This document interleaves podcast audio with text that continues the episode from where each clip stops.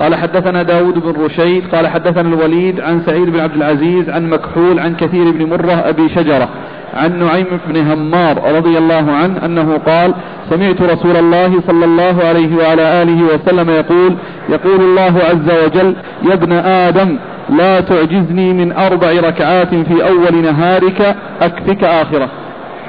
ثم ورد أبو داود حديث نعيم بن همار رضي الله عنه. أن الرسول صلى الله عليه وسلم قال قال الله عز وجل وهذا حديث قدسي يا ابن آدم لا تعجزني عن أربع ركعات في أول النهار أكفك آخره نعم. أكفك آخره. كلمة لا تعجزني هذه قيل معناها يعني لا يعني آه يفوتك هذا الشيء يعني بحيث يعني تترك هذا الشيء فلا تفعله لي. وتتقرب إلى الله عز وجل وتتقرب إلي به آه إذا عملت ذلك في أول النهار أكفك آخره أكفك آخره. ويعني وجه إرادة المصنف للحديث أن المقصود أنه يعني قال أو, قال أو أن أنه أراد بذلك أن أربع ركعات هي صلاة الضحى أنها صلاة الضحى. وبعض أهل العلم يقول أنها آه، آه، صلاة الفجر والركعتين قبلها. صلاة الفجر والركعتين قبلها. فبعض العلم قال إنها المقصود بها صلاة الفجر والركعتين قبلها على اعتبار أن النهار الشرعي يبدأ من طلوع الفجر إلى غروب الشمس. النهار وكذلك عند أهل اللغة وعند يعني بعض أهل اللغة أنه يبدأ من طلوع الشمس أنه يبدأ من طلوع الشمس يعني إلى غروبها. فإذا كان من طلوع الشمس معناها أن أول شيء هو صلاة الضحى. إذا كان يعني طلوع الشمس هو أول النهار لكن الكون أول النهار هو طلوع الفجر وهو الذي يكون به الصيام وصيام النهار يعني إنما يكون من طلوع الفجر إلى غروب الشمس يعني هو, هو الأقرب. وعلى كل حال فصلاة الضحى لا شك فضلها عظيم وركعة الفجر ركعة الفجر النافلة وصلاة الفجر كل منهما شأنه عظيم.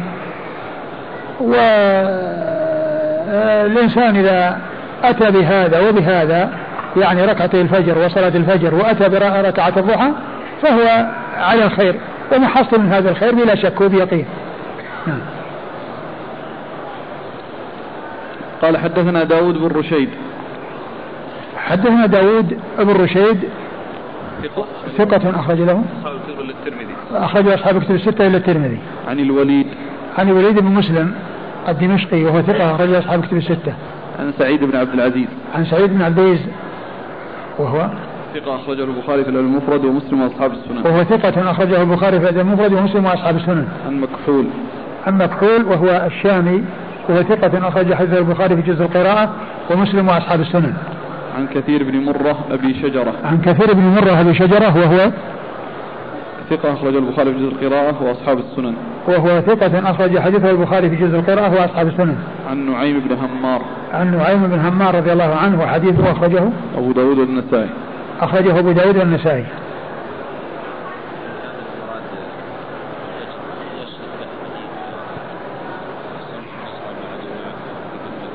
نعم. نعم. من صلى الفجر في جماعة في جماعة فهو بذمة الله. فلا يطلبن فلا يخرن أحد من الله في ذمته. نعم. يشهد له.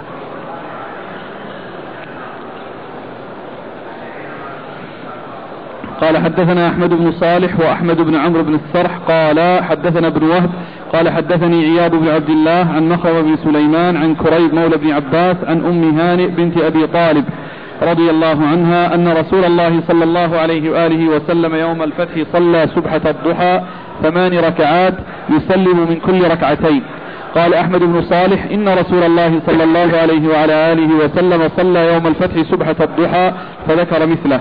قال ابن السرح إن أم هانئ قالت دخل علي رسول الله صلى الله عليه وعلى آله وسلم ولم يذكر سبحة الضحى بمعناه ثم ورد أبو داود حديث أم هاني بنت أبي طالب رضي الله عنها أخت علي بن أبي طالب أن الرسول صلى الله عليه وسلم صلى سبحة الضحى ثمان ركعات يسلم من كل ركعتين.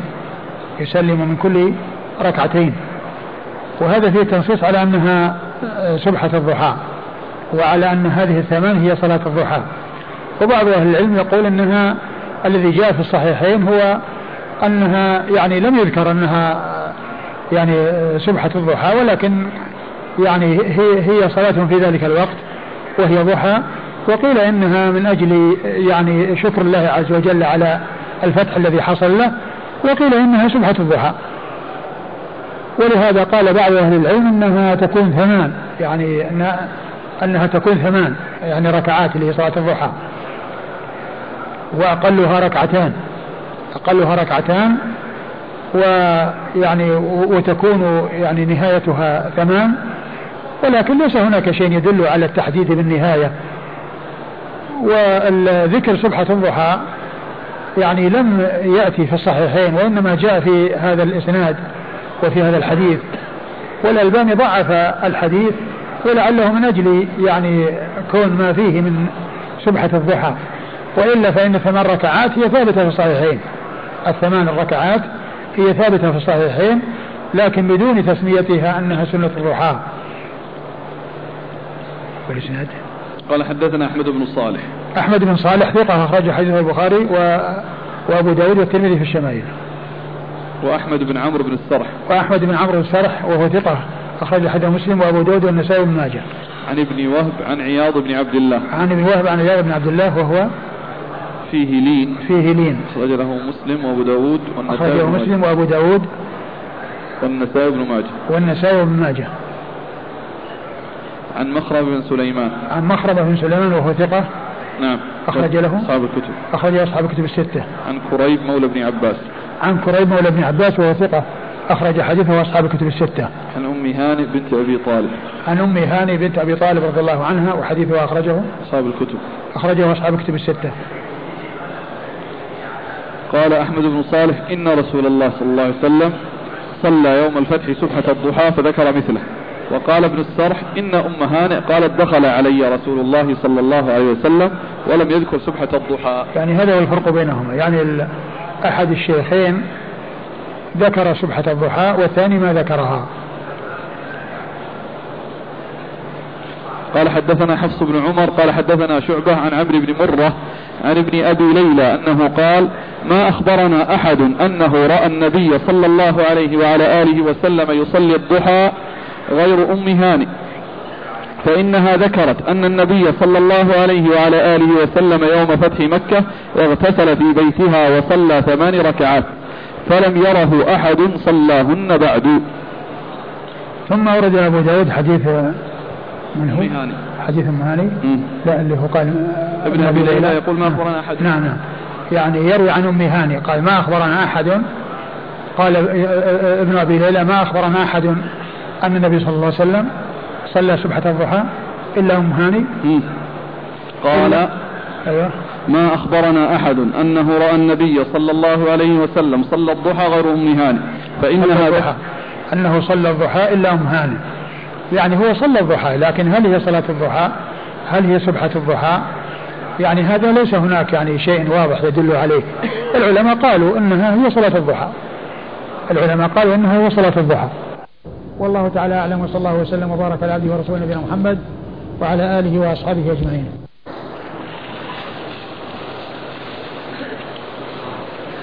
بسم الله الرحمن الرحيم. الحمد لله رب العالمين والصلاة والسلام على عبد الله ورسوله نبينا محمد وعلى آله وصحبه أجمعين. أما بعد قال الإمام أبو داود السجستاني رحمة الله عليه باب صلاة الضحى. قال حدثنا حفص بن عمر قال حدثنا شعبة عن عمرو بن مرة عن ابن أبي ليلى أنه قال ما أخبرنا أحد أنه رأى النبي صلى الله عليه وعلى آله وسلم صلى الضحى غير أم هانئ فإنها ذكرت أن النبي صلى الله عليه وعلى آله وسلم يوم فتح مكة اغتسل في بيتها وصلى ثمان ركعات فلم يره أحد صلاهن بعد. كيف؟ بسم الله الرحمن الرحيم. الرحمن تسجيل ما يروح.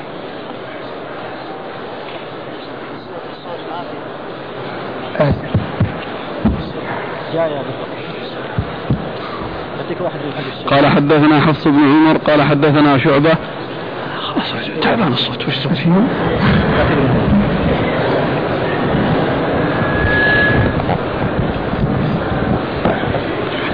قال حدثنا حفص بن عمر مشوش ونفسه مشوش.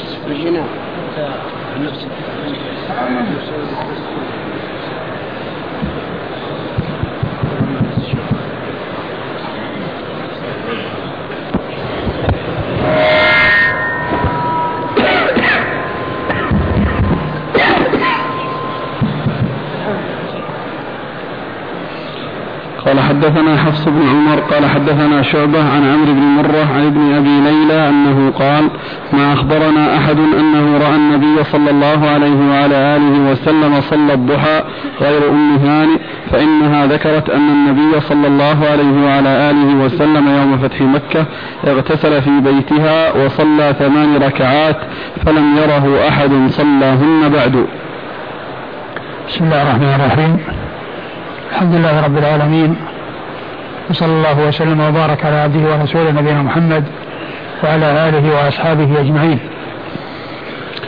أما بعد فسبق في الدرس الماضي أن بدأنا بالترجمة باب صلاة الضحى وعرفنا جملة من الأحاديث الدالة على ذلك عن رسول الله صلى الله عليه وسلم وهنا بقية الأحاديث التي بقيت في ذلك الباب وأولها حديث أم هاني رضي الله عنها فيما يرويه ابن أبي ليلى أنه قال ما أخبرنا أحد أن النبي صلى الله عليه وسلم صلى الضحى إلا أم هاني فقد أخبرت بأن النبي عليه الصلاة والسلام يوم الفتح اغتسل في بيتها وصلى ثمان ركعات ولم يره أحد بعد ذلك يصلي هذه الصلاة.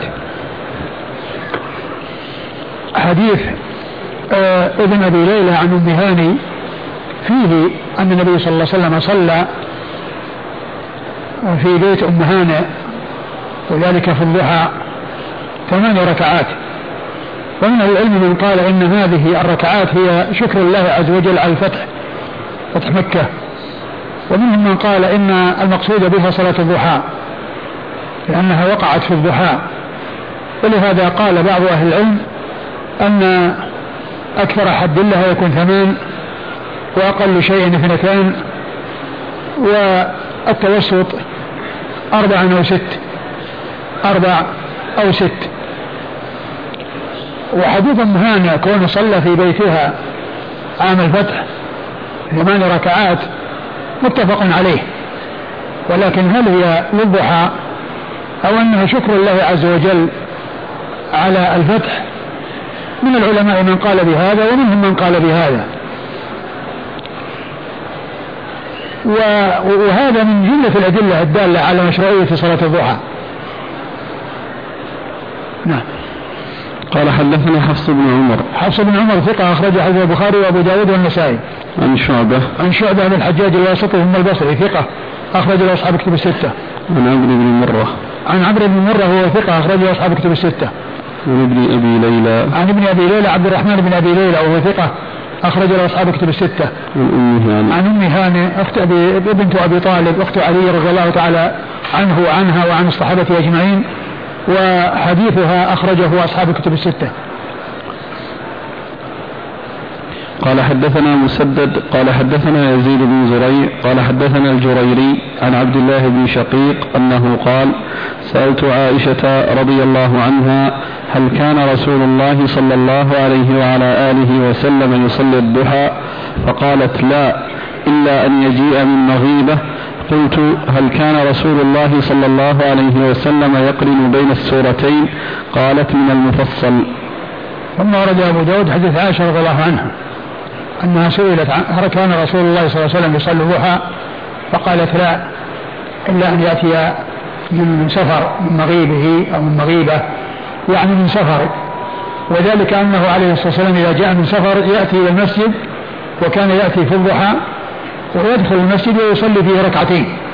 ثم يستقبل الناس ثم يستقبل الناس صلوات الله وسلامه وبركاته عليه.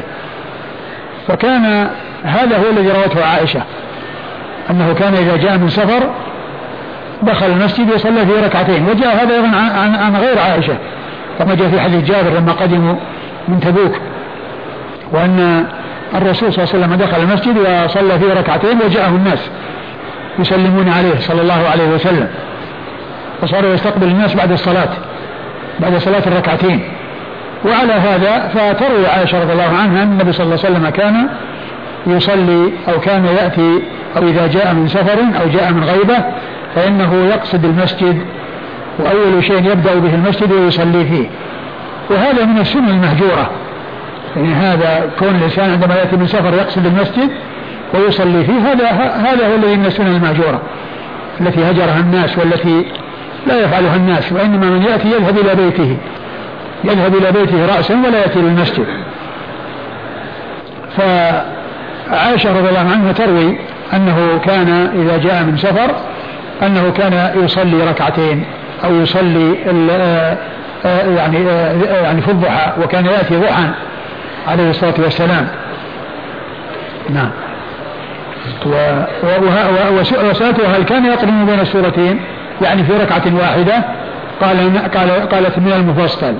يعني من سور المفصل يجمع بين السورتين ويقرأهما في ركعة واحدة. ولا بأس بذلك. كل إنسان يقرأ سورتين في ركعة واحدة لا بأس بهذا. وقد كان صلى الله عليه وسلم يقرن بين السورتين من المفصل. يعني إن من من السور الطوال ما كان يقرن بينها يعني في الفرائض. ولكنه كان يقرن يعني بين آه، آه، آه، ولكنه كان يقرن بين السورتين من المفصل. يعني يقرأ السورتين في ركعة واحدة. وهذا يدلنا على جواز ذلك. ومما يدل عليه قصة الرجل الذي كان يعني يقرأ ويختم بقل هو الله أحد. يعني معناه أنه يقرأ سورة ويقرأ معها قل هو الله أحد. وبذلك كان يجمع بين السورتين. نعم. قال حدثنا مسدد. مسدد بن مسرحد البصري ثقة أخرج له أصحاب الكتب أخرجه البخاري وأبو داود والترمذي والنسائي. عن يزيد بن زريع. عن يزيد بن زريع البصري ثقة أخرجه أصحاب الكتب الستة. عن الجريري. عن الجريري سعيد بن إياس الجريري هو ثقة أخرج له أصحاب الكتب الستة. عن عبد الله بن شقيق. عن عبد الله بن شقيق العقيلي وهو ثقة أخرج حديثه البخاري تعليقا. البخاري في الأدب المفرد. البخاري في الأدب المفرد ومسلم وأصحاب السنن. عن عائشة. عن عائشة أم المؤمنين رضي الله عنها وأرضاها الصديقة بنت الصديق وهي من أوعية السنة وحفظتها وقد روت الحديث الكثير عن رسول الله صلى الله عليه وسلم ولا سيما في الأمور التي لا يطلع عليها إلا النساء. وقد حفظت للناس السنن الكثيرة. وقد كثر حديثها رضي الله عنها وأرضاها. ولم يروي امرأة من النساء مثل ما روت عائشة رضي الله عنها. والذين والذين عرفوا بكثرة الرواية عن النبي صلى الله عليه وسلم ستة سبعة أشخاص. ستة رجال وامرأة واحدة. وهذه المرأة الواحدة هي أم المؤمنين عائشة رضي الله عنها وأرضاها الصديقة بنت الصديق. نعم. قال حدثنا القعنبي عن مالك عن ابن شهاب عن عروة بن الزبير عن عائشة رضي الله عنها زوج النبي صلى الله عليه وآله وسلم أنها قالت ما سبح رسول الله صلى الله عليه وعلى آله وسلم سبحة الضحى قط وإني لأسبحها وإن كان رسول الله صلى الله عليه وآله وسلم لا يدع العمل وهو يحب أن يعمل به خشية أن يعمل به الناس فيفرض عليهم. ثم أورد أبو داود حديث عائشة رضي الله عنها أن النبي صلى الله عليه وسلم ما سبح سبحة الضحى يعني ما صلى صلاة الضحى. وإني يسبحها يعني إنها تصلي.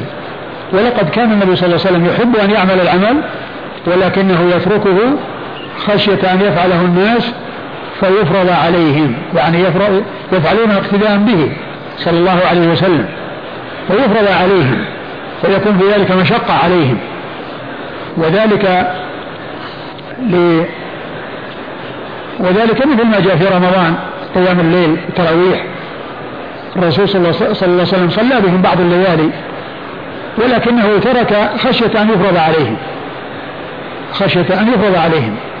ولما توفي رسول الله صلى الله عليه وسلم منتهت الشريعة وكملت الشريعة ولم يأتي فيها فرض الصيام فرض فرض قيام الليل اللي هو التراويح أعاد ذلك عمر رضي الله عنه وأتى به وجمع الناس يعني لصلاة التراويح.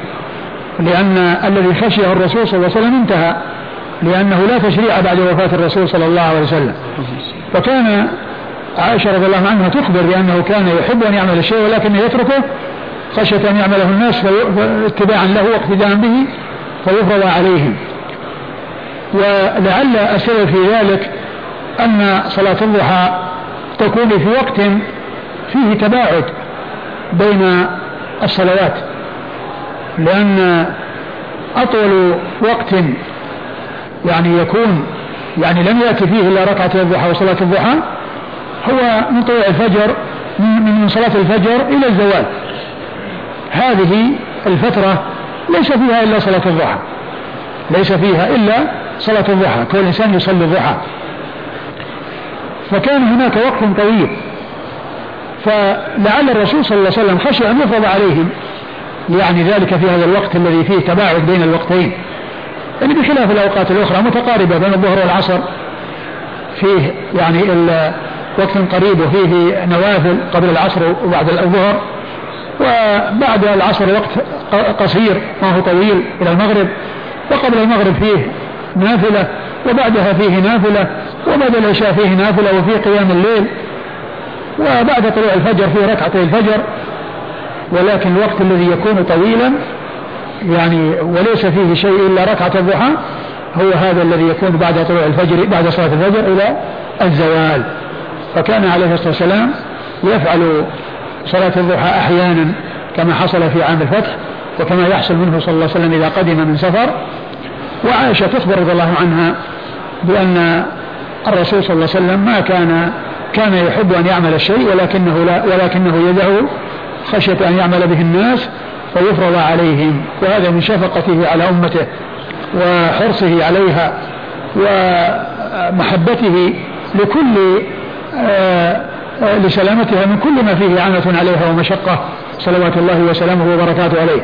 وقد وصفه الله بقوله لقد جاءكم رسول من أنفسكم عزيز عليه ما عنتم حريص عليكم بالمؤمنين رؤوف رحيم صلوات الله وسلامه وبركاته عليه. نعم. قال حدثنا القعنبي. القعنبي عبد الله بن مسلمة بن قعنب القعنبي منسوب إلى جده قعنب وهو ثقة أخرج له أصحاب كتب الستة إلا ابن ماجه. عن مالك. عن مالك بن أنس إمام دار الهجرة الإمام المشهور أحد أصحاب المذاهب الأربعة المشهورة من مذاهب أهل السنة وحديثه أخرجه أصحاب الكتب الستة. عن ابن شهاب. عن ابن شهاب محمد بن مسلم بن عبيد الله بن شهاب الزهري ثقة فقيه أخرج له أصحاب الكتب الستة. عن عروة بن الزبير. عن عروة بن الزبير بن العوام وهو ثقة فقيه أحد فقهاء المدينة السبعة في عصر التابعين وحديثه أخرجه أصحاب الكتب الستة. عن آه عن خالته أم المؤمنين عائشة رضي الله عنها وأرضاها وقد مر ذكرها في الحديث الذي قبل هذا.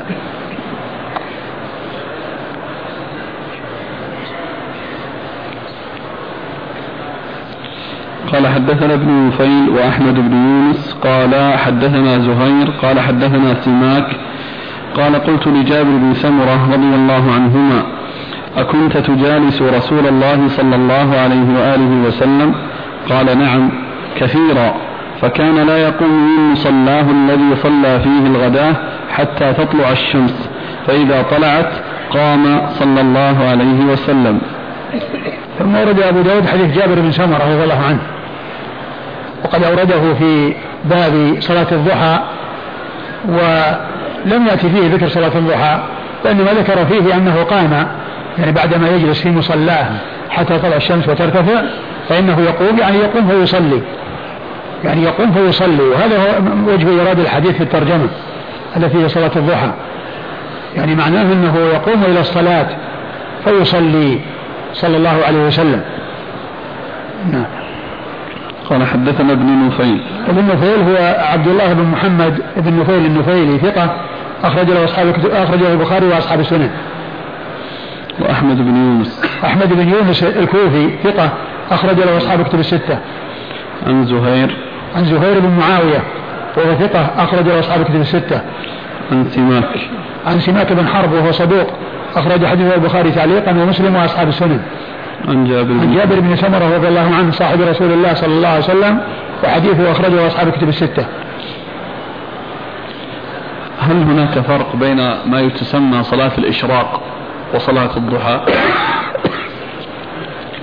بعض أهل العلم يقول أن هناك فرق. الذي من عادته أنه يصلي الضحى يصليها بين ال ال ال ارتفاع الشمس إلى الزوال وبعض أهل العلم يقول أن الذي يجلس في مصلاه ويستمر إلى أن ترتفع الشمس يصلي.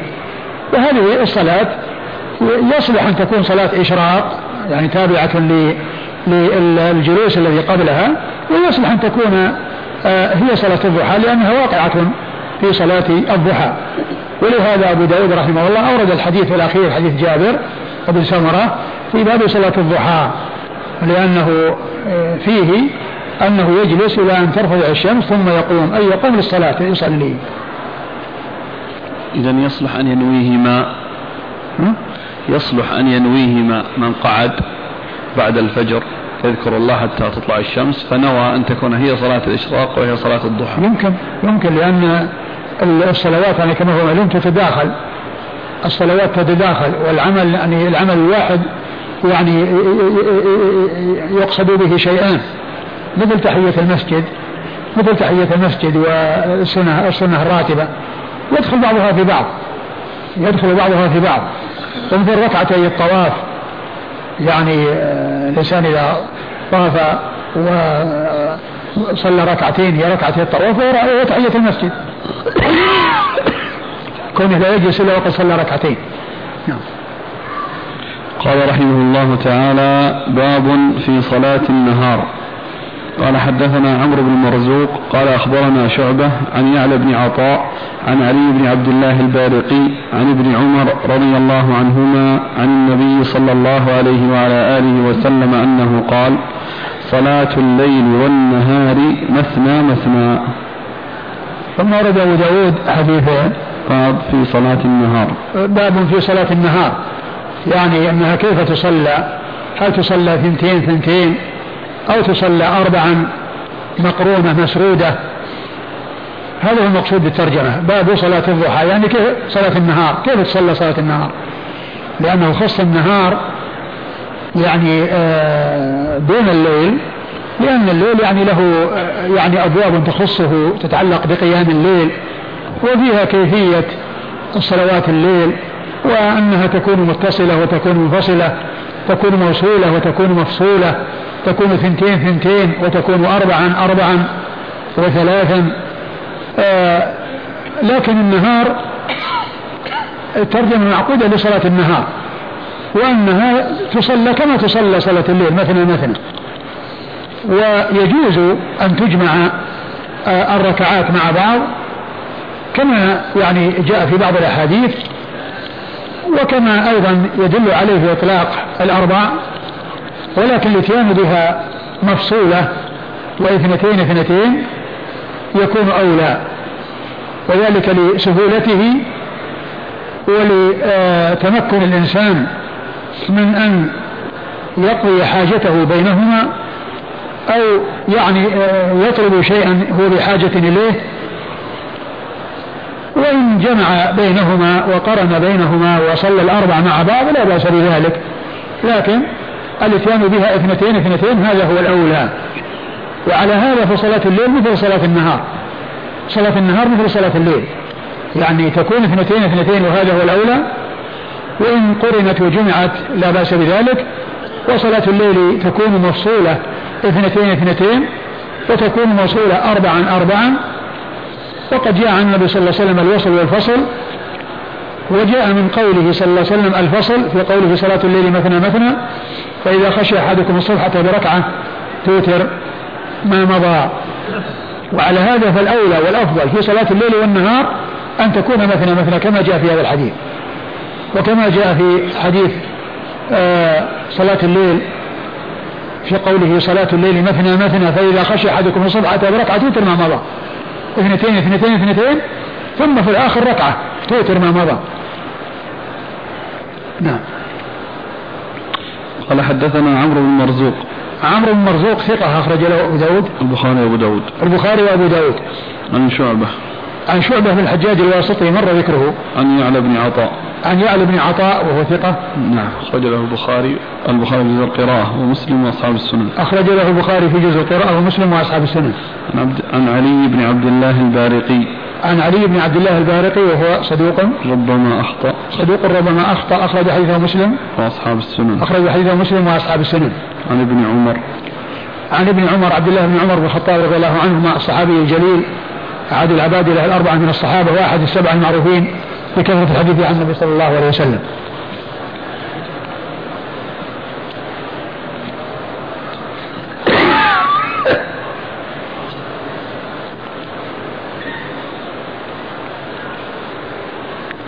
قال حدثنا ابن المثنى قال حدثنا معاذ بن معاذ قال حدثنا شعبة قال حدثني عبد ربه بن س... عبد ربه بن سعيد عن أنس بن أبي أنس عن عبد الله بن نافع عن عبد الله بن الحارث عن المطلب رضي الله عنه عن النبي صلى الله عليه وآله وسلم أنه قال: الصلاة مثنى مثنى أن تشهد في كل ركعتين وأن تبأس وتمسكن وتقنع. وتقنع بيديك وتقول اللهم اللهم فمن لم يفعل ذلك فهي خداج. سئل أبو داود عن صلاة الليل مثنى قال إن شئت مثنى وإن شئت أربعا ثم ورد أبو داود حديث المطلب آه، وأن النبي صلى الله عليه وسلم قال الصلاة مثنى مثنى الصلاة مثنى مثنى وهذا مطلق يعني ليس خاصا بالنهار. يعني يشمل النهار ويشمل الليل. يشمل النهار ويشمل الليل. آه، الصلاة مثنى مثنى. وأن تشهد في كل ركعتين. وأن تشهد في كل ركعتين. يعني معناه أنه هو معنى مثنى. يعني معناه أنه يتشهد في كل ركعتين يعني يسلم أيوه. وأن تبأس وتمسكن وأن تبأس يعني تظهر البؤس والفاقة لله عز وجل وتمسكن. وهي المسكنة والفقر إلى الله عز وجل. وأن تقنع بيديك يعني ترفع يديك. تدعو الله عز وجل تقول اللهم اللهم اللهم أعطني كذا اللهم اغفر لي اللهم ارحمني. يعني أتى بالدعاء ولم يذكر الذي دعي به ولكن الإنسان يدعو. ويسأل الله عز وجل لأن اللهم يعني معناه أنه يدعو قائلا اللهم اللهم أعطني كذا اللهم اغفر لي كذا اللهم حقق لي كذا اللهم يسر لي كذا. فمن لم يفعل ذلك؟ فهي فمن لم يفعل ذلك فهي خداج. فهي خداج يعني الصلاة التي ليست كذلك فهي خداج يعني إنها ناقصة. لكن الحديث ضعيف. فيه عبد الله بن نافع بن العمية وهو مجهول.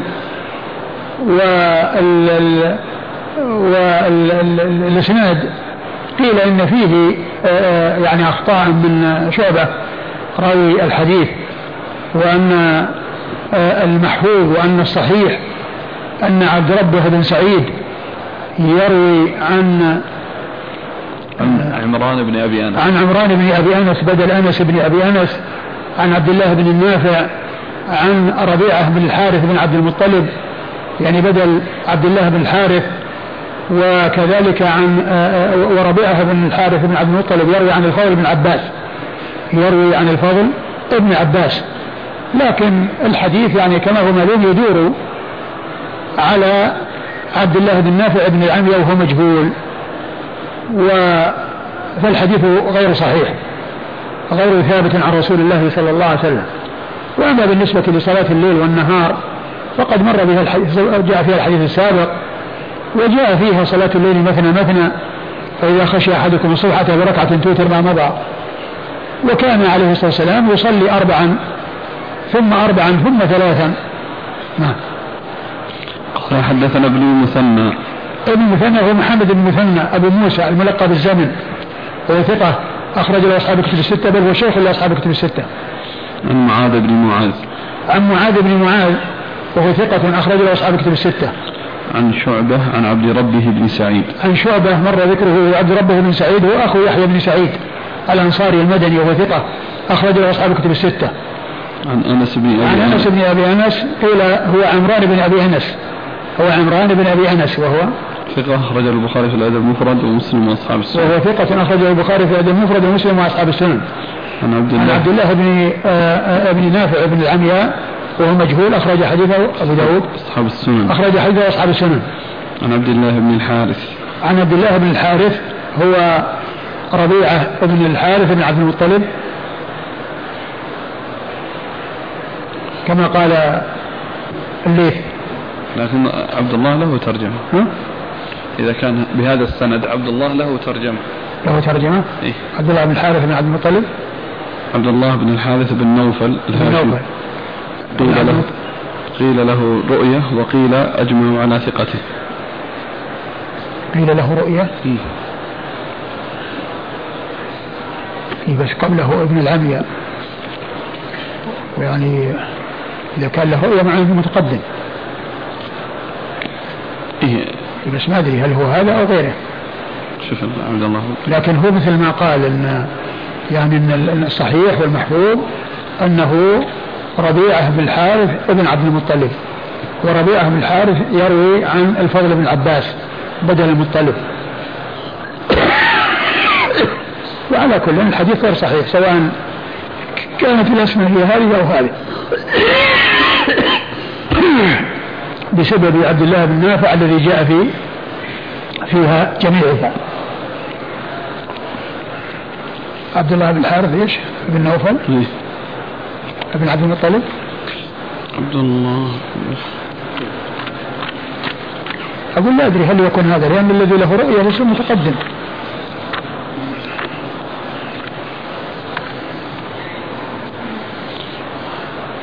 نعم عبد الله بن الحارث بن نوفل بن الحارث بن عبد المطلب بن هاشم الهاشمي أيوه.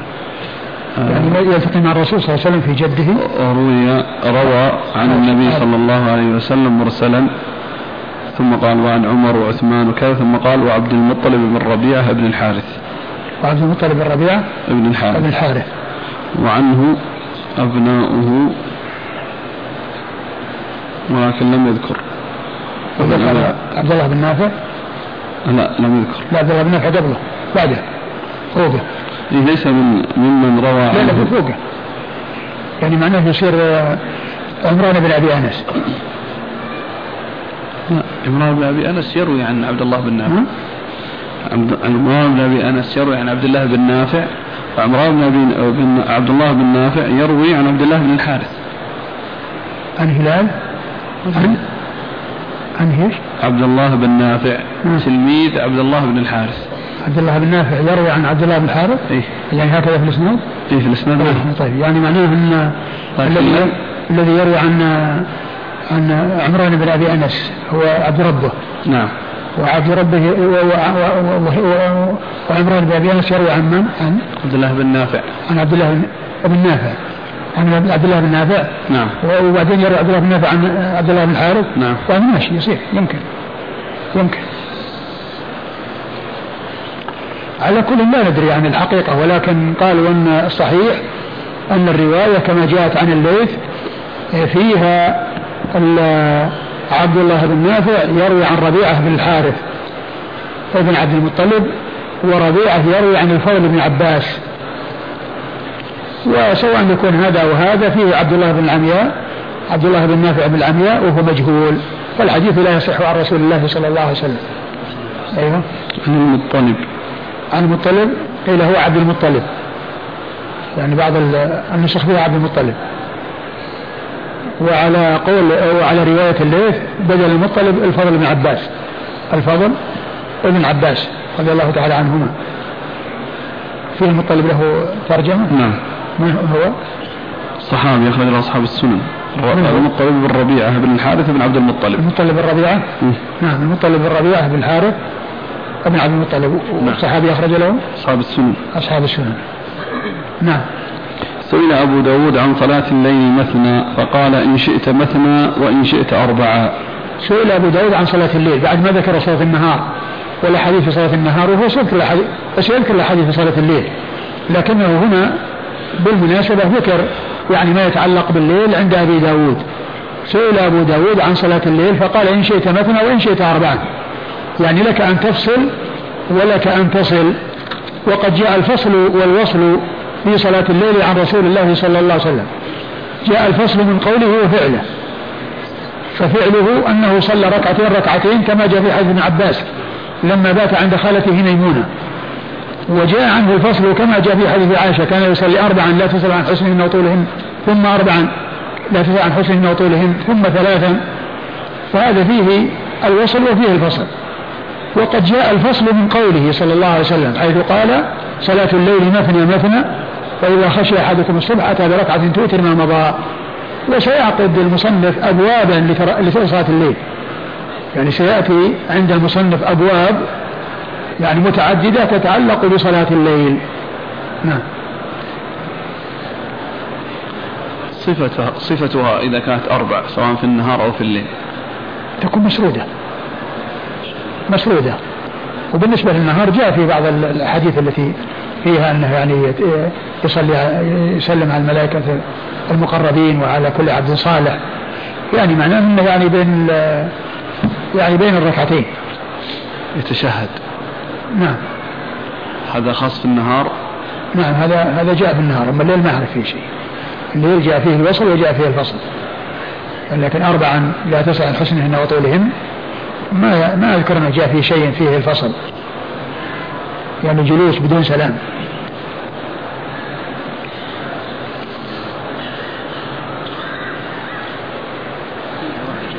خلصت خلصت نعم. قال رحمه الله تعالى باب صلاة التسبيح. قال حدثنا عبد الرحمن بن بشر بن الحكم النيسابوري قال حدثنا موسى بن عبد العزيز قال حدثنا الحكم بن أبان عن عكرمة عن ابن عباس رضي الله عنهما أن رسول الله صلى الله عليه وآله وسلم قال للعباس بن عبد المطلب رضي الله عنه يا عباس يا عماه ألا أعطيك ألا أمنحك ألا أحبوك ألا أفعل بك عشر خصال إذا أنت فعلت ذلك غفر الله لك ذنبك أوله وآخره قديمه وحديثه خطأه وعمده صغيره وكبيره سره وعلانيته. عشر خصال. أن تصلي أربع ركعات. تقرأ في كل ركعة فاتحة الكتاب وسورة. فإذا فرغت من القراءة في أول ركعة وأنت قائم قلت سبحان الله والحمد لله ولا إله إلا الله والله أكبر خمس عشرة مرة. ثم تركع فتقولها وأنت راكع. وأنت راكع عشرا ثم ترفع رأسك من الركوع فتقولها عشرا ثم تهوي ساجدا فتقولها وأنت ساجد عشرا ثم ترفع رأسك من السجود فتقولها عشرا ثم تسجد فتقولها عشرا ثم ترفع رأسك فتقولها عشرا فذلك خمس وسبعون في كل ركعة تفعل ذلك في أربع ركعات إن استطعت أن تصليها في كل يوم مرة فافعل وإن لم فإن لم تفعل ففي كل جمعة مرة. فإن لم تفعل ففي كل شهر مرة.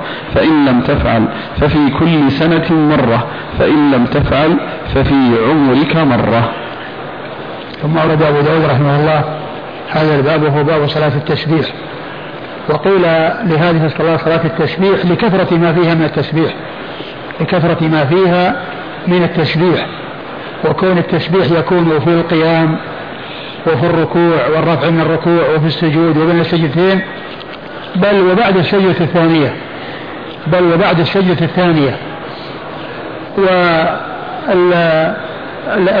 والحديث أورد أبو داود رحمه الله الحديث من طرق.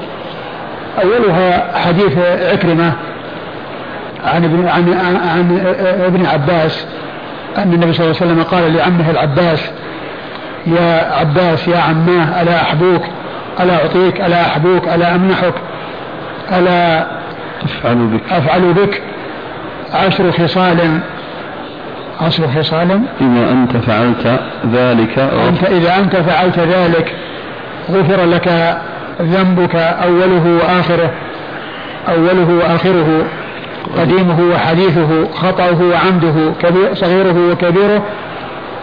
سره وعلانيته. سره وعلانيته.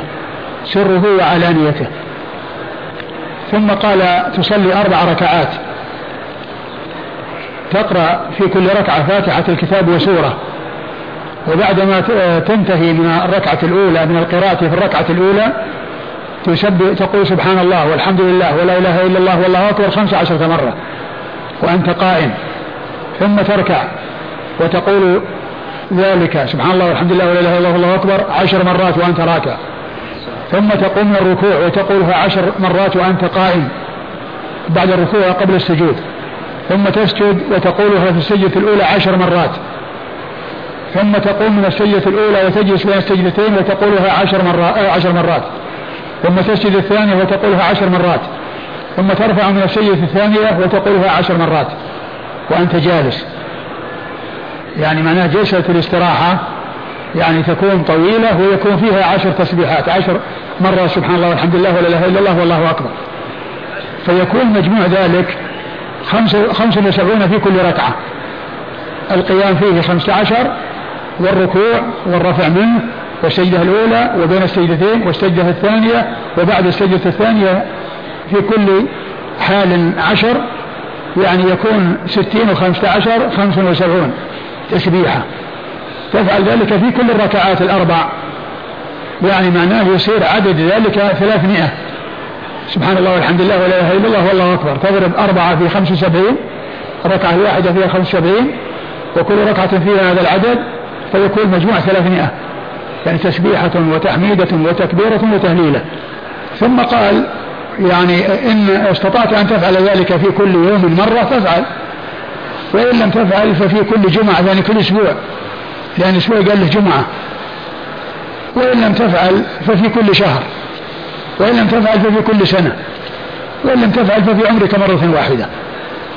في عمرك مرة واحدة. هذا هو الحديث الذي أورده أبو داود في صلاة التسبيح. وقد اختلف العلماء في صلاة التسبيح. منهم من اعتبرها ومنهم من صحح منهم من صحح حديثها واعتبرها وفعلها ومنهم من ضعف أحاديثها وأنكرها وقال إنها غير صحيحة وهي يعني آه، آه، شاذة مخالفة للصلوات الأخرى وفيها أمور غريبة تختلف عن غيرها من الصلوات الأخرى. ثم ذكر العشر الخصال لم يأتي توضيحها وبيانها. ومعلوم أن العشر الخصال يعني هي أعمال الإنسان إذا عملها يحصل أجرا على ذلك فمن الذين آه، شرحوا الحديث قالوا أن العشر ترجع إلى العشر الكلمات التي في الجزاء التي هي أوله وآخره آه، خطأه وعمده صغيره وكبيره آه، سره وعلانيته إيش الخامس؟ أوله وآخره أوله وآخره. أول ذكرته أوله وآخره. قديمه وحديثه. قديمه وحديثه نعم. أوله وآخره. قديمه وحديثه. آه، صغيره وكبيره. سره وعلانيته خطأه وعمده يعني هذه هي العشر. وهذه لا يستقيم أن تكون هي العشر الخصال التي يعني حث عليها لأن هذا هو الجزاء. لأن هذا قال له جزاء وليس خصالا تفعل وإنما هذه هذا ثواب. ومن أهل العلم أو ممن فسر الحديث قال إن المقصود بالعشر هي العشر التسبيحات والتحميدات والتكبيرات والتهليلات التي جاءت في عدة أحوال يعني ستة أحوال بالنسبة للركعة الواحدة فقيل لها عشر خصال. هو في الحقيقة يعني ما ما هو واضح إيش المقصود بالخصال لأن ما في خصال الحقيقة مذكورة في الحديث إلا التسبيحات أو هذه الجزاءات التي هي خمسة كل واحد عشرة كل واحد مقابل للثاني. هي كل واحد يكون مقابلا للثاني. هي عشرة أشياء هي في الثواب. فالعشر الخصال هذه غير معروفة وغير موجودة في الحديث. الحديث يعني ليس فيه إلا أربع ركعات والأربع ركعات تشتمل على هذه الصفة. يعني عشر تسبيحات وفي في أحوال سبعة إلا في حالة الركعة الأولى فيزاد خمس فتكون خمسة عشر. بخلاف الركعات الأخرى فإنها عشر عشر عشر وهكذا. وهذه يعني لا يصلح أن تقوم أن تكون هي الخصال لأن الحديث فيه أربع ركعات وفيه خصال تتكرر في كل ركعة عشر مرات. فلا يصلح أن يقال أن هذه هي العشر الخصال. يعني لا يستقيم. ثم أيضا فيه التنصيص على أن الإنسان إذا فعل ذلك في عمره مرة واحدة يكفر عنه الصغير والكبير الذنوب الكبيرة والصغيرة. الكبيرة والصغيرة. وهذا مخالف لما جاء في الأحاديث الصحيحة. العمرة إلى العمرة كفارة لما بينهما. والحج المبرور ليس له جزاء إلا الجنة. كفارة لما بينهما والحج المبرور ليس له جزاء الجنة. والحديث الآخر الذي يقول الجمعة إلى الجمعة ورمضان إلى رمضان مكفرة ما بينهن ما اجتنبت الكبائر. وهذا يدلنا أن هذه الأعمال العظيمة الأعمال المفروضة الإنسان إذا فعلها مجرد فعله لها لا يكفر عنها الكبائر وإنما يكفر الصغائر. والله تعالى يقول إن تجتنبوا كبائر ما تنهون عنه يكفر عنكم سيئاتكم. ثم أيضا فيها في متنه من الإشكال كونه أن يقول في جلسة الاستراحة يعني بين كل ركعة وركعة يجلس حتى يقول سبحان الله والحمد لله عشر مرات. عشر مرات. ثم أيضا فيه هذا العدد الذي يحتاج إلى عد والإنسان يصلي.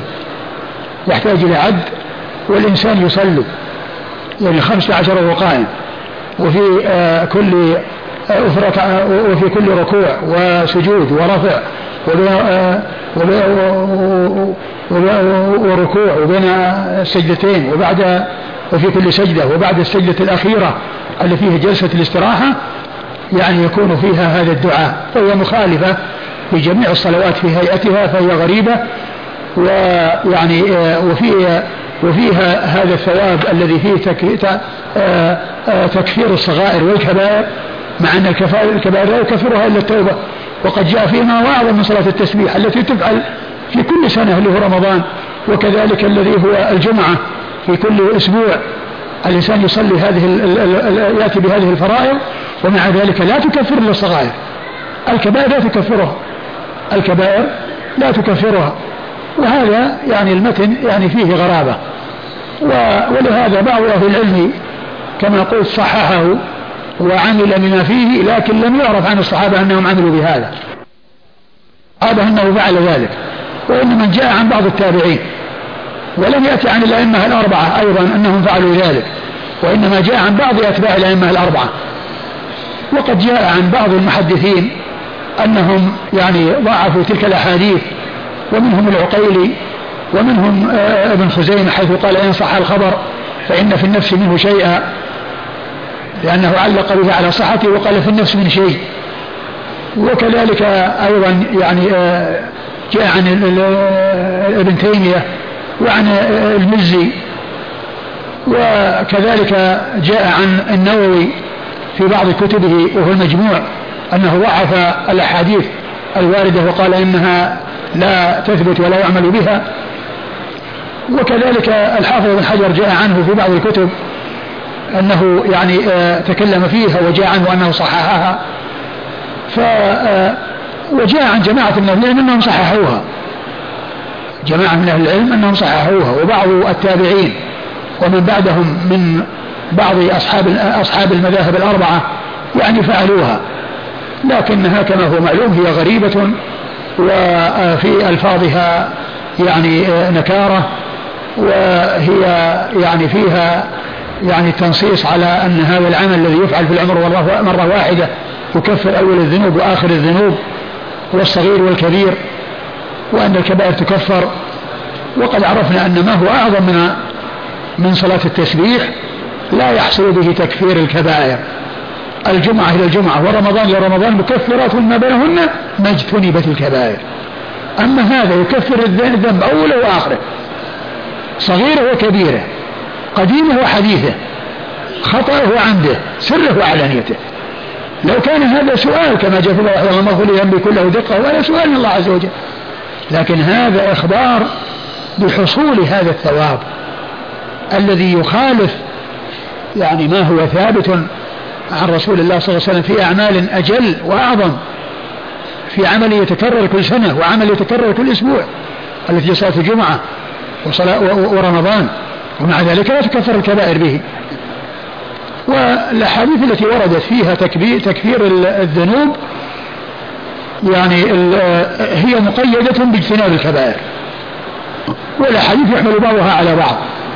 وعلى هذا فالذي يظهر أن صلاة التسبيح لا ينبغي أن يعمل بها ولا أن تفعل ويعني من فعلها من من الأئمة فإنه استند على ما جاء في بعض الروايات. لكن الإشكال موجود في المتن وبعض الرجال تكلم فيهم والله تعالى أعلم. نعم.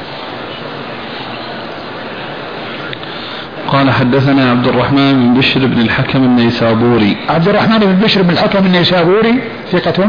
نعم. أخرج له. البخاري ومسلم وأبو داود بن ماجه. البخاري ومسلم وأبو داود بن ماجه.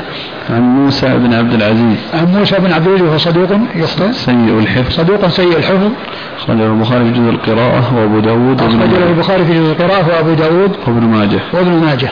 عن الحكم بن آبان. عن الحكم بن آبان وهو ثقة. صدوق له أوهام. وهو صدوق له أوهام. أخرج حديثه. البخاري في جزء القراءة وأصحاب السنن. البخاري في جزء القراءة وأصحاب السنن. عن عكرمة عن عكرمة مولى بن عباس وهو ثقة أخرج أصحاب كتب الستة. عن ابن عباس. عن ابن عباس عبد الله بن عباس بن عبد المطلب ابن عم النبي صلى الله عليه وسلم وأحد العباد الأربعة من الصحابة وأحد السبعة المعروفين بكثرة الحديث عن النبي صلى الله عليه وسلم.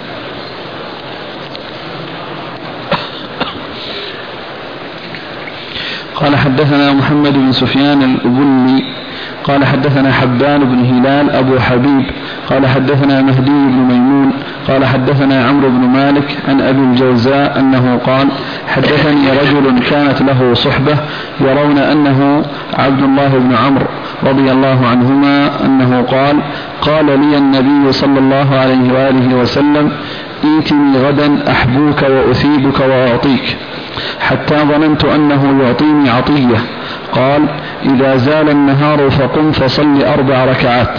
فذكر نحوه. قال ثم ترفع رأسك يعني من السجدة الثانية فاستوي جالسا ولا تقم حتى تسبح عشرا وتحمد عشرا وتكبر عشرا وتهلل عشرا. ثم تصنع ذلك في الأربع الركعات. قال فإنك لو كنت أعظم أهل الأرض ذنبا غفر لك بذلك. قلت فإن لم أستطع أن أصليها تلك الساعة قال صلها من الليل والنهار. قال أبو داود حبان بن هلال خال هلال الرأي. ثم ورد أبو داود حديث عبد الله بن عمرو بن العاص رضي الله تعالى عنهما. حديث رجل من الصحابة يرون أنه عبد الله بن عمرو. قال أن النبي صلى الله عليه وسلم قال له ائتني غدا أحبوك وأعطيك وأمنحك فظننت أنه سيعطيني عطية. ولما جاء إليه ذكر له صلاة التسبيح وأنه يأتي بأربع ركعات بعد الزوال وهذا في بيان أنها بعد الزوال وأنها قبل صلاة الظهر بعد الزوال وقبل الظهر يأتي بها الإنسان في هذا الوقت.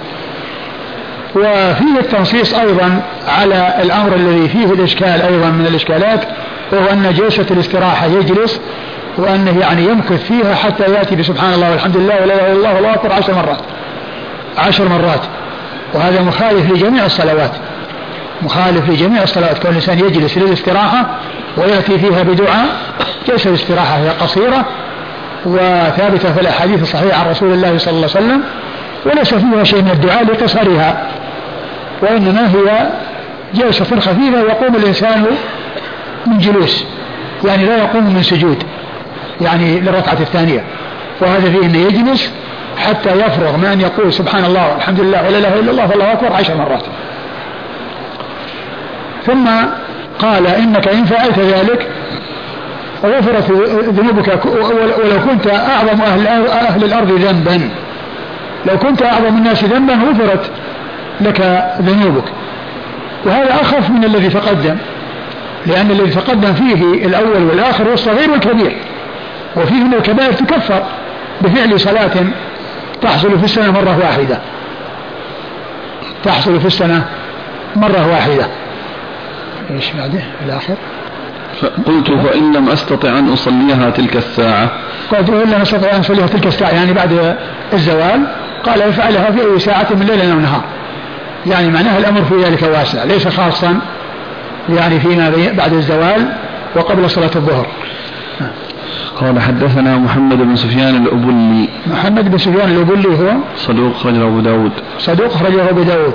عن حبان بن هلال حبان بن هلال أبو حبيب ثقة أخرج أصحاب الكتب الستة. عن مهدي بن ميمون. عن مهدي بن ميمون وهو ثقة أخرج أصحاب الكتب. ثقة أخرج أصحاب الكتب الستة. عن عمرو بن مالك. عن عمرو بن مالك وهو صدوق له أوهام. صدوق له أوهام أخرج حديثه البخاري في خلق أفعال العباد وأصحاب السنن. البخاري في خلق أفعال العباد وأصحاب السنن. عن أبي الجوزاء. عن أبي الجوزاء وهو أوس بن عبد الله الربعي. أوس بن عبد الله الربعي وهو ثقة أخرج له أصحاب الكتب. أصحاب الكتب. قال حدثني رجل كانت له صحبة يرون أنه عبد الله بن عمر. حدثني رجل كانت له صحبة يرون يعني أن هو أبو الجوزة قال أنه له صحبة ويعني من دونه قال يرون أنه فلان بن فلان يعني يرون أي الذين أخذوا عن عن يعني أبي الجوزاء أنه فلان بن فلان أي عبد الله بن عمرو أبو العاص. وعبد الله بن عمرو بن العاص هو أحد العباد الأربعة من الصحابة وأحد السبعة المعروفين بكثرة الحديث عن النبي صلى الله عليه وسلم.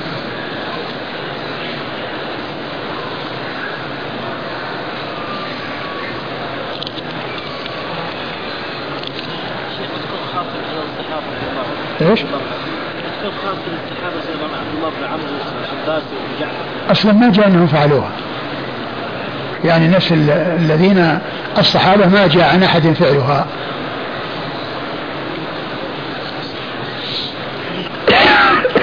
قال أبو داود حبان بن هلال خال هلال الرأي.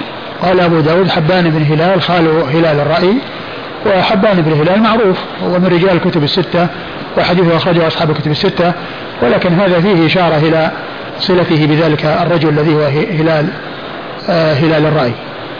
قال أبو داود رواه المستمر بن الريان عن أبي الجوزاء عن عبد الله بن عمرو موقوفا. ثم أيضا يعني جاء عن أبي الجوزاء أنه موقوف على عبد الله بن عمرو أنه موقوف على عبد الله بن عمرو. والمستمر بن الريان هو؟ ثقة أخرج له مسلم وأبو داود الترمذي والنسائي. ثقة أخرجه مسلم وأبو داود الترمذي والنسائي. الترمذي والنسائي. عن أبي الجوزاء عن عبد الله بن عمرو و... عن أبي الجوزاء عن عبد الله بن عمرو وقد مر ذكرهما. ورواه روح بن المسيب وجعفر بن سليمان عن عمرو بن مالك النكري عن أبي الجوزاء عن ابن عباس قوله. ثم أورد يعني طريقة أخرى معلقة أنه من قول ابن عباس أيضا روح بن المسيب منه الكلي هذا ليس من رجال الكتب. هذا ترجم له في لسان الميزان. أيوة. آه روح بن المسيب الكليبي أبو رجاء اختلف أيوة. العلماء فيه ابن معين يقول صويلح وأبو حاتم يقول صالح ليس بالقوي وابن عدي يقول أحاديثه غير محفوظة وابن حبان يقول يروي الموضوعات عن الثقات لا تحل الرواية عنه والبزاز يقول ثقة إيه. آه، يعني ليس من رجال الكتب الستة. نعم. نعم. ترجمته في اللسان؟ نعم. ترجمته في اللسان لأن الميزان يعني آه، يترجم لأصحاب الكتب ولغيرهم.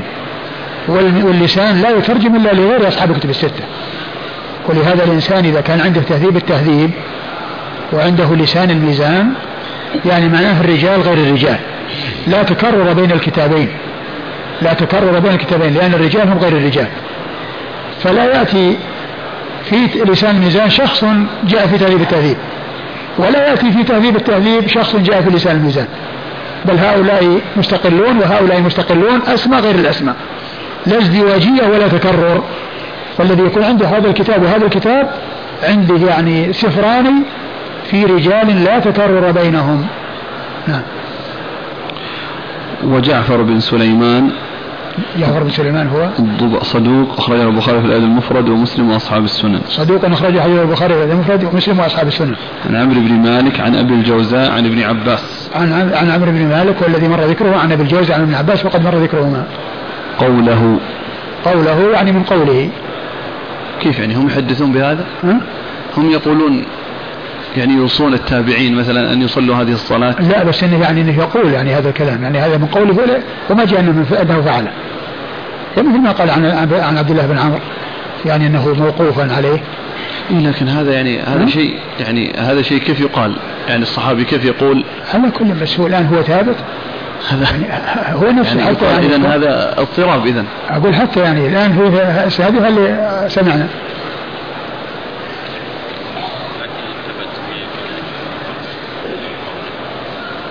لا يمكن يمكن أن يكون له حكم رفع لأن مثل هذا يعني يمكن يعني يمكن يمكن أن يقال يعني له حكم الرفع يمكن أن يقال له حكم الرفع لكن لو لو كان له حكم الرفع يكون مثل المرفوع.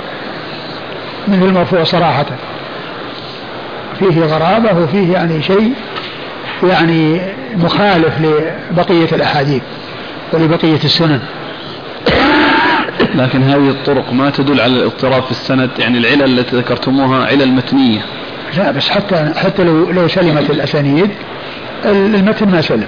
نحن نريد أن نزيد حتى في الأسانيد في علة بذكر أن يعني نقول أليست هذه الأسانيد تدل على الاضطراب؟ الاضطراب؟ أي والله بعضها لا شك بعضها يدل على الاضطراب. ولكن يعني بعض أهل العلم قال إن أصح أمثل شيء فيها وأحسن شيء فيها الأول يعني ممكن الذي هو الذي هو آه، عكرمة عن عباس هذا هو أنفل شيء فيها.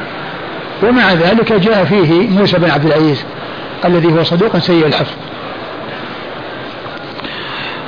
وقال في حديث روح فقال حديث النبي صلى الله عليه وسلم. يعني قال في حديث روح حديث النبي يعني إنه مرفوع ليس يعني موقوفا. روح هذا الذي في اللسان. لا لا. نعم نعم. نعم. عن قال حدثنا أبو توبة الربيع بن نافع. قال حدثنا محمد بن مهاجر عن عروة بن روين قال حدثني الأنصاري أن رسول الله صلى الله عليه وآله وسلم قال لجعفر بهذا الحديث.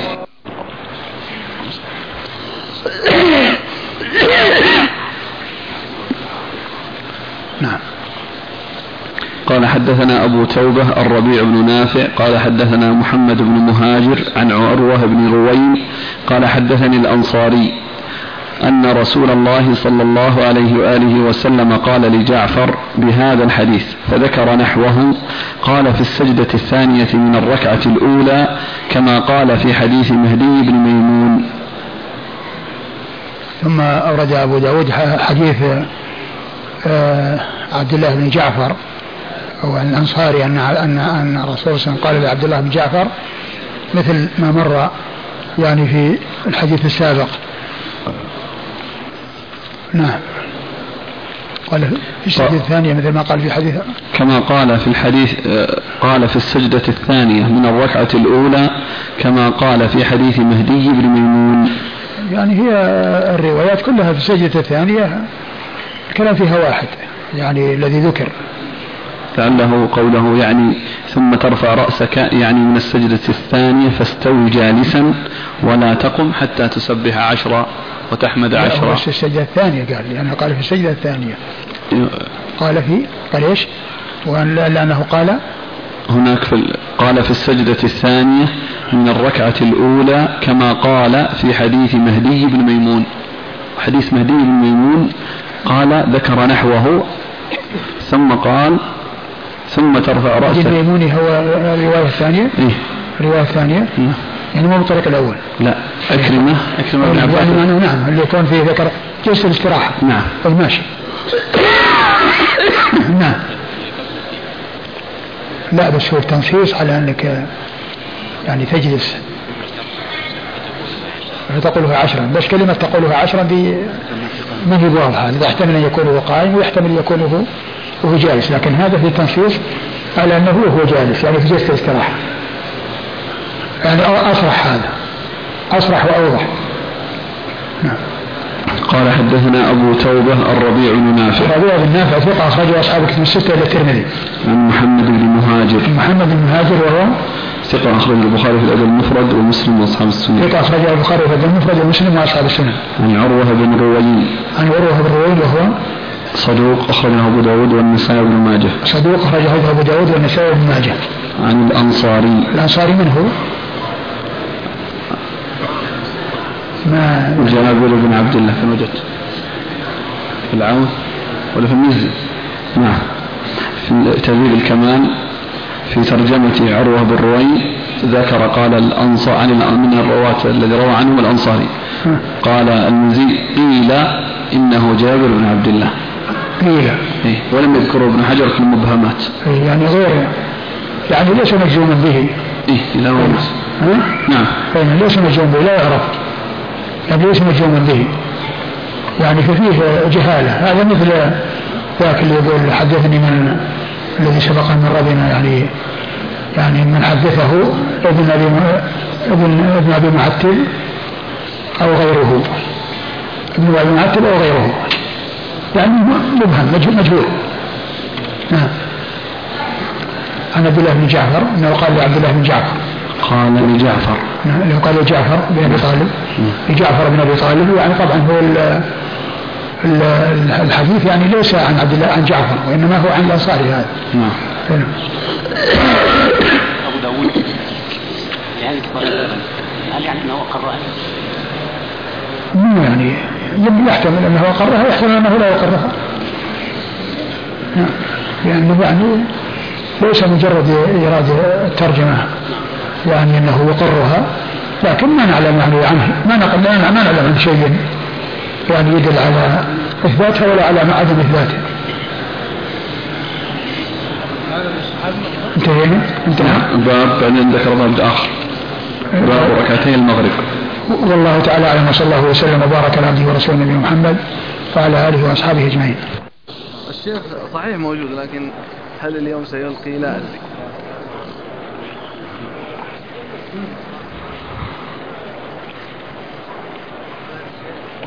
بسم الله الرحمن الرحيم الحمد لله رب العالمين والصلاة والسلام على عبد الله ورسوله نبينا محمد وعلى آله وصحبه أجمعين أما بعد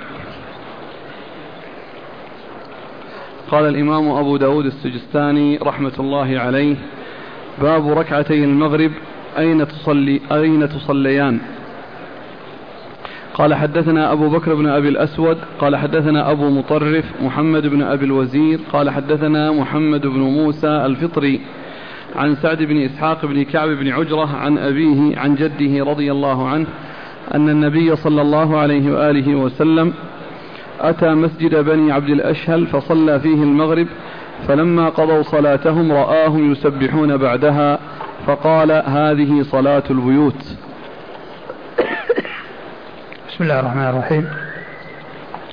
الحمد لله رب العالمين وصلى الله وسلم وبارك على عبده ورسوله نبينا محمد وعلى آله وأصحابه أجمعين. يقول الإمام أبو داود السجستاني رحمه الله تعالى باب ركعتي ركعة في ركعتي المغرب أين تصليان؟ أي الركعتان اللتان تكون بعد المغرب. ومن المعلوم أن الركعات التي هي رواتب آه، اثنتا عشرة ركعة كما سبق بذلك الحديث عن أم حبيبة وعن عائشة رضي الله تعالى عنهن وعن الصحابة أجمعين أربع قبل الظهر وثنتين بعدها وثنتين بعد المغرب وثنتين بعد العشاء وثنتين قبل الفجر. وهذه الترجمة في الركعتين اللتين بعد المغرب أين تصليان؟ والجواب أنهما تصليان أفضل في البيوت. الأفضل أن تصليا في البيوت. ويجوز أن تصلى في المساجد. لا بأس بذلك ولكن الأولى هو صلاتها في البيوت. لعموم قوله صلى الله عليه وسلم صلاة الرجل في بيته أفضل إلا المكتوبة. ولكونه صلى الله عليه وسلم كان إذا صلى الصلوات رجع إلى بيته وصلى في بيته ركعتين يعني بعد المغرب وكذلك ركعتين بعد الظهر. كما ثبت كما جاء بذلك الحديث عن عائشة الذي فيه التفصيل للسنة الرواتب الاثنتي عشرة والتي والذي بينت فيه عائشة رضي الله عنها أن النبي صلى الله عليه وسلم كان يفعلها جميعا في البيوت كان يفعلها جميعا في بيته صلى الله عليه وسلم. أورد أبو داود رحمه الله في هذه الترجمة حديث كعب بن عجرة. كعب بن عجرة رضي الله تعالى عنه أن النبي صلى الله عليه وسلم صلى في مسجد بني عبد الأشهل ولما صلى رأى ناسا يسبحون يعني يتنفلون. يعني بعد الصلاة يسبحون يتنفلون لأن التسبيح المراد به التنفل ويقال للنافلة سبحة ويقال الذي يتنفل يسبح. وقد مر أحاديث عديدة فيها التعبير بهذه العبارة التي هي إطلاق النافلة على أطلاق السبحة على النافلة وإطلاق التسبيح على التنفل. فقال ما هذا؟ ما هذا؟ ما, ما يصنعون؟ قالوا آه يصلون. نعم. قالوا يصلون أو يسبحون. لا فلما قضوا صلاتهم رآهم يسبحون بعدها فقال أيوه. هذه صلاة البيوت. قال صلى الله عليه وسلم هذه صلاة البيوت. يعني الصلاة التي تكون التي هي النافلة هي صلاة البيوت يعني الأفضل أن تكون في البيوت. ولا يعني أن ذلك لا يجوز في المساجد بل السنن يجوز أن تكون في المساجد ولكن الأفضل والأولى أن تكون في البيوت لأن الأجر يكون أعظم والثواب يكون أكبر. وسبق أن مر بنا الحديث في سنن أبي داود الذي قال فيه الرسول صلى الله عليه وسلم صلاة المرء في بيته أفضل من صلاة يعني صلاة النافلة أو التطوع في بيته أفضل من صلاة في مسجد هذا. أفضل من صلاة في مسجد هذا. فدل هذا على أن الإنسان إذا تمكن من الصلاة في مسجد النبي صلى الله عليه وسلم وصلى فيه ولكنه أراد أن يصلي في بيته بعدما تنتهي الصلاة يذهب ويصلي النافلة في بيته أن ذلك أعظم أجرا وإن صلاها في مسجد الرسول صلى الله عليه وسلم فإنها تكون بألف. ولكنه لو صلاها في بيته تكون أكثر من ذلك وأعظم من ذلك. لهذا الحديث الثابت عن رسول الله صلى الله عليه وسلم ولعموم قوله صلى الله عليه وسلم صلاة الرجل في بيته أفضل إلا المكتوبة. والحديث في إسناده من ضعف وتكلم فيه ولكن معناه صحيح لأنه جاءت الأحاديث الكثيرة على وفقه وعلى مقتضاه. لا من ناحية الأحاديث التي هي فعله والتي هي حكاية فعله كما سبق أن مر في حديث عائشة ولا من ناحية التشريع العام للناس وهو قوله صلى الله عليه وسلم صلاة الرجل في بيته أفضل إلا المكتوبة. نعم. قال حدثنا أبو بكر بن أبي الأسود. أبو بكر بن أبي الأسود هو عبد الله بن محمد. نعم. عبد الله بن محمد هو إيش؟ ثقة أخرج البخاري وأبو داود والترمذي. ثقة أخرج له البخاري وأبو داود والترمذي. عن أبي مطرف محمد بن أبي الوزير. عن أبي مطرف محمد بن أبي الوزير وهو؟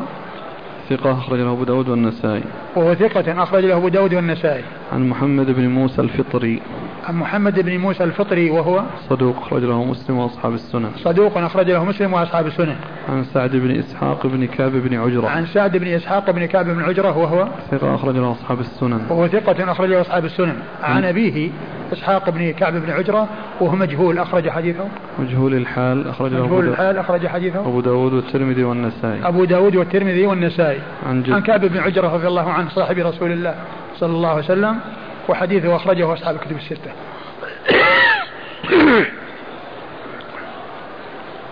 الإسناد ضعيف. نعم. الإسناد ضعيف والشواهد نعم من ناحية الشواهد نعم في الشواهد. الشواهد هي التي تدل عليه. الشواهد تدل على يعني الركعتين في البيت لكن تدل على أنه النبي صلى الله عليه وسلم صلى في هذا المسجد. آه. الحديث اشتمل على قصة أنه راح إلى مسجد بني عبد الأشهر فراهم نعم. يصلون. نعم لكن الحديث الذي فيه صلاة آه، في بيت في مسجد أفضل للمكتوبه يعني يدل على جوازها في البيوت في المساجد. وإنما الصلاة في البيوت أفضل.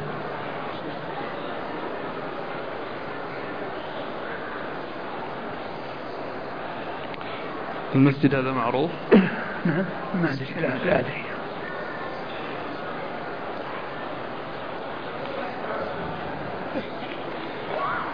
قال حدثنا حسين بن عبد الرحمن الجرجرائي قال حدثنا طلق بن غنام قال حدثنا يعقوب بن عبد الله عن جعفر بن أبي المغيرة عن سعيد بن جبير عن ابن عباس رضي الله عنهما أنه قال كان رسول الله صلى الله عليه وعلى آله وسلم يطيل القراءة في الركعتين بعد المغرب حتى يتفرق أهل المسجد.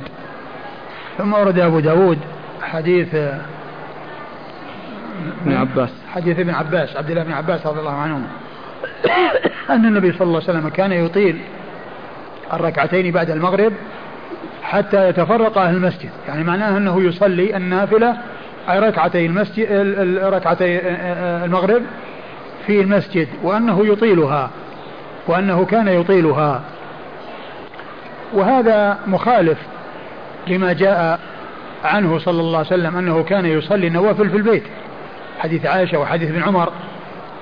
يعني يدلان على أنه كان يصلي ركعتي المغرب بعد المغرب في بيته صلى الله عليه وسلم. وكذلك بقية الرواتب كما جاء في حديث عائشة السنن الرواتب كلها جاء فيها أنه كان يفعلها في المسجد سواء كانت قبل الصلاة كالأربعة قبل الظهر والثنتين قبل الفجر أو بعد الصلاة كالثنتين بعد المغرب والثنتين بعد العشاء والثنتين بعد الظهر. فإنه كان يفعل ذلك في البيوت. وهذا الحديث يدل على أن أن الرسول صلى الله عليه وسلم صلى في المسجد وأنه أطال القراءة حتى تفرق أهل المسجد. الناس انتهوا من المسجد وخرجوا وهو يصلي. وهذا يخالف ما جاء في الأحاديث الثابتة عنه صلى الله عليه وسلم من أنه كان يصلي في بيته وأيضا يعني يعني لا يطيل الصلاة. وإنما كان يصلي يقرأ قل هو قل الكافرون وقل هو الله أحد. يعني في الركعتين بعد المغرب. فهذا مخالف للأحاديث الصحيحة من ناحية كون النبي صلى الله عليه وسلم المعروف من هديه أنه يصلي النوافل في البيوت ولا سيما نافلة المغرب بعدها كما جاء في حديث عائشة وحديث ابن عمر. ومن ناحية أنه كان أن, أن هذا فيه الإطالة حتى يتفرق الناس. والمعروف من هديه صلى الله عليه وسلم أنه كان لا يطيل القراءة في هاتي في هذه هذه الصلاة وإنما كان يقصرها ويخففها.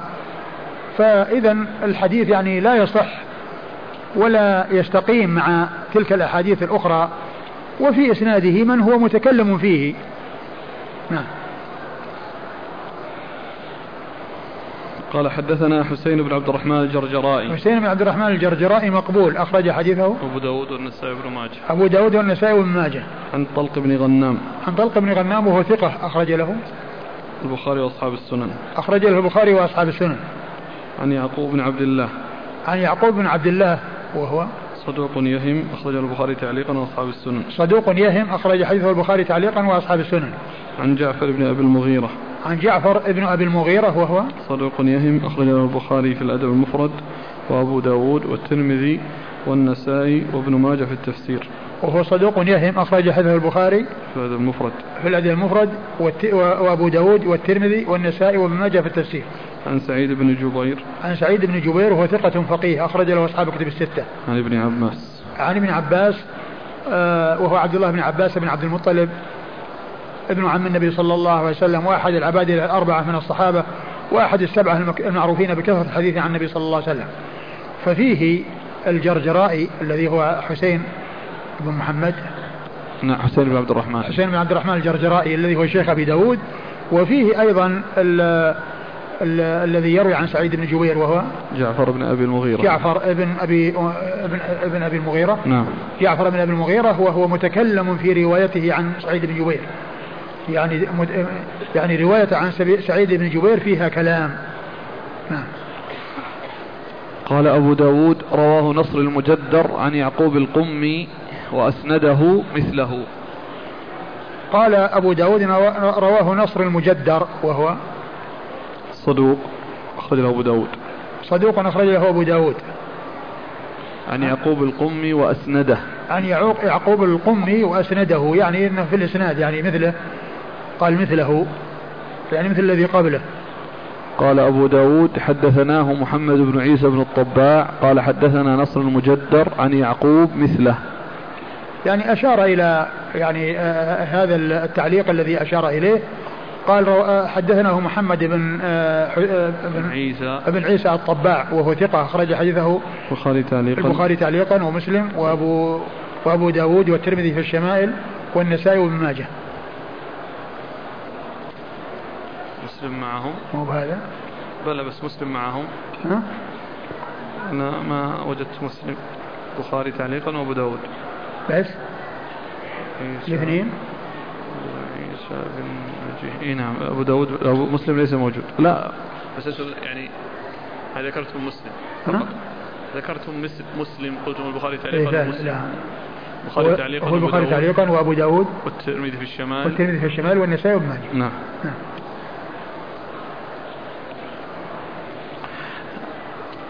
قال حدثنا أحمد بن يونس وسليمان بن داود العتكي قال حدثنا يعقوب عن جعفر عن سعيد بن جبير عن النبي صلى الله عليه وآله وسلم بمعناه مرسلا.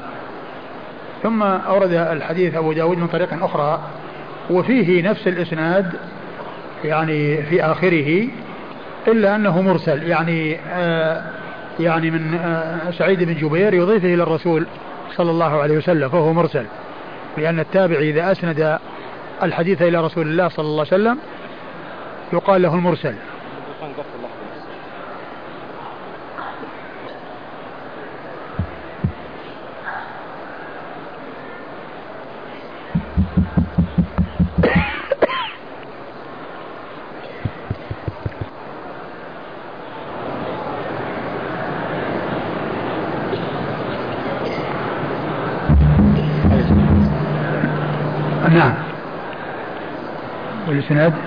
حدثنا أحمد بن يونس. أحمد بن يونس الكوفي ثقة أخرج حديث أصحاب كتب الستة.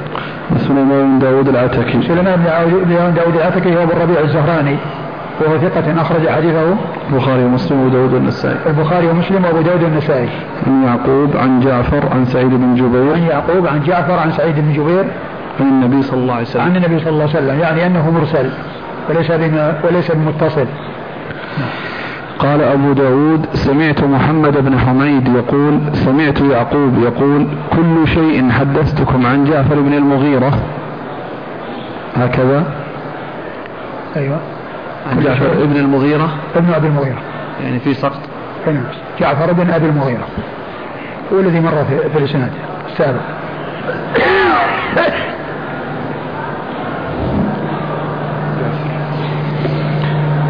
كل شيء حدثتكم عن جعفر بن أبي المغيرة عن سعيد بن جبير عن النبي صلى الله عليه وآله وسلم فهو مسند عن ابن عباس رضي الله عنهما عن النبي صلى الله عليه وعلى آله وسلم. ثم قال أبو داود سمعت محمد بن حميد. محمد بن حميد وهو الرازي حافظ ضعيف. أخرج له أبو داود والترمذي وابن ماجه. ضعيف أخرج حديثه أبو داود والترمذي وابن ماجه والترمذي وابن ماجه نعم. عن يعقوب عن يعقوب هو القمي الذي مر في الأسانيد السابقة. عن جعفر بن أبي أمية. ابن المغيرة. عن جعفر بن أبي المغيرة عن سعيد بن جبير. نعم. كل هؤلاء مروا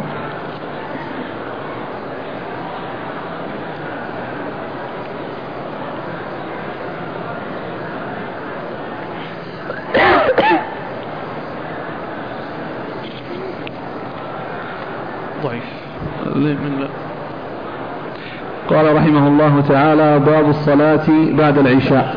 قال حدثنا محمد بن رافع قال حدثنا زيد بن الحباب العكلي قال حدثني مالك بن مغول قال حدثني مقاتل بن بشير العجلي عن شريح بن هاني عن عائشة رضي الله عنها أنها قالت أنه قال سألتها عن صلاة رسول الله صلى الله عليه وآله وسلم فقالت ما صلى رسول الله صلى الله عليه وعلى آله وسلم العشاء قط فدخل علي إلا صلى أربع ركعات أو ست ركعات. ولقد ولقد مطرنا مرة بالليل فطرحنا له نطعا فكأني أنظر إلى ثقب فيه ينبع الماء منه وما رأيته متق متقيا الأرض بشيء من ثيابه قط. ثم ورد أبو داود هذه الترجمة وهي الصلاة بعد العشاء. أي النافلة بعد العشاء. سبق أن مر أن العشاء بعده يكون بعده يكون بعده ركعتين أو ركعتان وهي من جملة العشر التي جاءت في حديث ابن عمر ومن جملة الاثني عشر الذي جاءت في حديث عائشة وأم حبيبة المتقدمة وركعتان بعد العشاء فهي من السنن الرواتب. وهذا ثابت عن جماعة من الصحابة كما عرفنا عن عائشة وأم حبيبة وابن عمر. ركعتان بعد العشاء وذلك في بيته كما جاء في حديث حبيب حديث عائشة رضي الله عنها المتقدم. وقد أورد أبو داود رحمه الله تحت هذه الترجمة هذا الحديث عن عائشة. أن النبي صلى الله عليه وسلم عند بعدما يصلي يعني يأتي إلى بيتها بعد العشاء ويصلي أربعا أو ستا. ويصلي أربعا أو ستا. إيش لفظ الحديث؟ قالت ما رأيت ما صلى رسول الله صلى الله عليه وعلى آله وسلم العشاء قط فدخل علي إلا صلى أربع ركعات أو ست ركعات. ما دخل ما صلى النبي صلى الله عليه وسلم العشاء قط إلا دخل علي وصلى أربع ركعات أو ست ركعات. وهذا يخالف تلك الأحاديث التي جاءت عن النبي صلى الله عليه وسلم من فعله ومن قوله وهي أن من حافظ على 12 ركعة بني له بيت في الجنة وحديث عائشة الذي فيه التفصيل وحديث عمر ابن عمر رضي الله تعالى عنه وفيه أن أنه كان يصلي في بيته ركعتين بعد العشاء وهذا مخالف لها وهذا يقول إنها ما رأته قط. دخل عليها إلا يصلى أربعا أو ستا. فبعض العلم قال إن الرسول صلى الله عليه وسلم يفعل هذا أحيانا وهذا أحيانا يفعل أحيانا مرتين وأحيانا أربع وأحيانا ست. لكن الحديث غير صحيح. والثابت هو الركعتان بعد العشاء وهي السنن أو السنة الراتبة. نعم. تقول ولقد مطرنا مرة بالليل فطرحنا له نطعا فكأني أنظر إلى ثقب فيه ينبع الماء منه. ولقد مطرنا مرة بالليل فوضعنا له نطعا والنطع هو الفراش أو الوقاء الذي تتقى به الأرض ويكون من جلد. ويكون من جلد يعني نطعا يعني فراش أو شيء يصلى عليه أو يجلس عليه ويكون من جلد وكان به ثقب يعني ذلك النطع وكان الماء يخرج مع ذلك الثقب من تحت لأن الماء موجود يعني في, في الأرض والرسول صلى الله عليه وسلم على هذا النطع وفيه ثقب فكان يخرج الماء من ذلك الثقب. وما رأيت النبي صلى الله عليه وسلم متقيا بثيابه الأرض يعني أنه ما كان يعني آآ آآ يتقي الأرض يعني بشيء يعني من ثيابه بحيث أنه يعمل على أن ثيابه لا تمس الأرض. وقد جاء الحديث أن النبي صلى الله عليه وسلم لما كان يصلي بالناس ليلة 21 من رمضان ومطر مطر الناس ونزل المطر حتى صار في مصلاه عليه الصلاة والسلام. فكان انصرف من الصلاة وعلى وجهه أثر الماء والطين. وعلى وجهه أثر الماء والطين. صلى الله عليه وسلم. وهذا الذي ذكرته عائشة يدل على حفظها وإتقانها لهذا الشيء لأنهم يقولون الشيء إذا كانت له قصة أو الشيء إذا كان له قصة يعني يدل على حفظ صاحبه له لأن الراوي حفظ الحديث وحفظ الشيء الذي لا بأس الحديث.